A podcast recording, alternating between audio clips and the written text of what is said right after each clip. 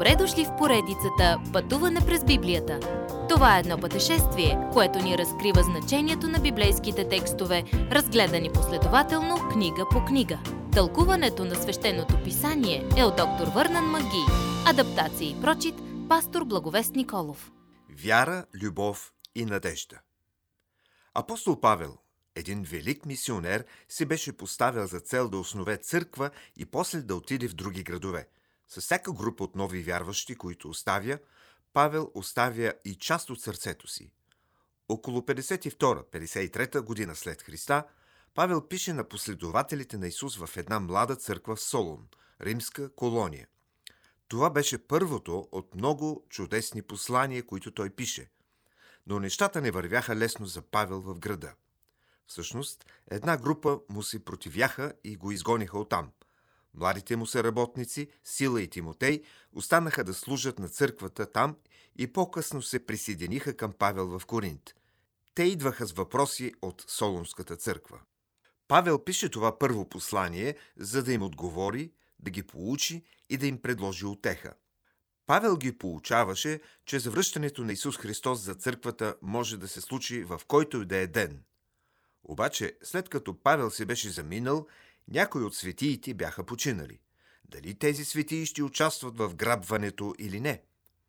Павел после им показва основните разбирания за предстоящите неща, така че в чакането си те да бъдат насърчени да живеят благочестив живот. Много хора днес се вълнуват от пророчествата и обичат да спорят за тях, но всъщност пророчествата трябва да имат очистващ ефект в живота ни. Надеждата да видим Исус във всеки момент достига ли до област от това как живеем? Тя променя ли живота ни? Павел започва всичките си послания с благодат и мир от нашия Бог, Отец и Господ Исус Христос. Благодата идва първа, следвана от Божият мир. И благодата и мирът идват от Бог Отец и от Господ Исус Христос. Павел е благодарен за тази църква, защото те са пример за другите църкви. Те са пример във вяра, надежда и любов. Три добродетели, които намираме в Първо послание към Коринтяни, глава тринадесета и въобще в християнския живот. Миналото е дело на вяра. Настоящето е труд на любов. Бъдещето е търпение на надежда. Вижте как Павел описва чрез живота на солунските вярващи.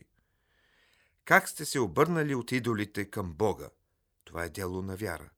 За да служите на жив и истинен Бог. Това е труд на любов. И да очаквате Неговия Син от небесата. Това е търпение на надеждата. Нашето дело на вяра е изявено пред другите, когато душата ни откликва на Божието Слово. Това е ходене във вяра. Когато някой ви представи Божието Слово и вие го повярвате, Божият Дух върши делото си в сърцето ви. Тези солунци били известни със своя труд на любов. Работата и любовта изглежда не пасват заедно, но когато любовта мотивира работата ви, тя изобщо не се усеща като труд. Любовта ни към Бог се изразява, когато му се покоряваме. Солунците също са пример и за търпение на надеждата. След като са се обърнали към Бога от предишното си служение на идоли, те очакват и Сина му от небесата. Това е нашата блаженна надежда. Каква чудесна троица от християнски благодетели! Те са биографията на църквата в Солун и могат да бъдат също и историята на твоя живот. Тези са пребъдващите, трайните и вечни характеристики на християнския живот. Следващият път. Ние ли избираме Бог или Той избира нас? Уважаеми слушатели! Вие чухте една от програмите в поредицата Пътуване през Библията. Ако ви е допаднало изучаването, заповядайте на дабъл ю дабъл ю дабъл ю точка ти ти би точка байбъл, където има много и различни програми на български език.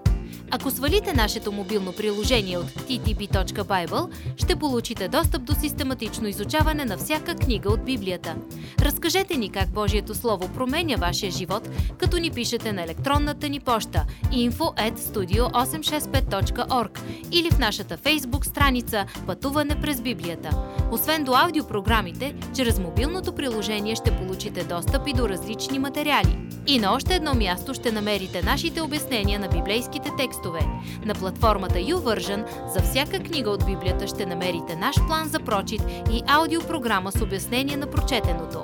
Благодарим ви и до нови срещи в онлайн пространството!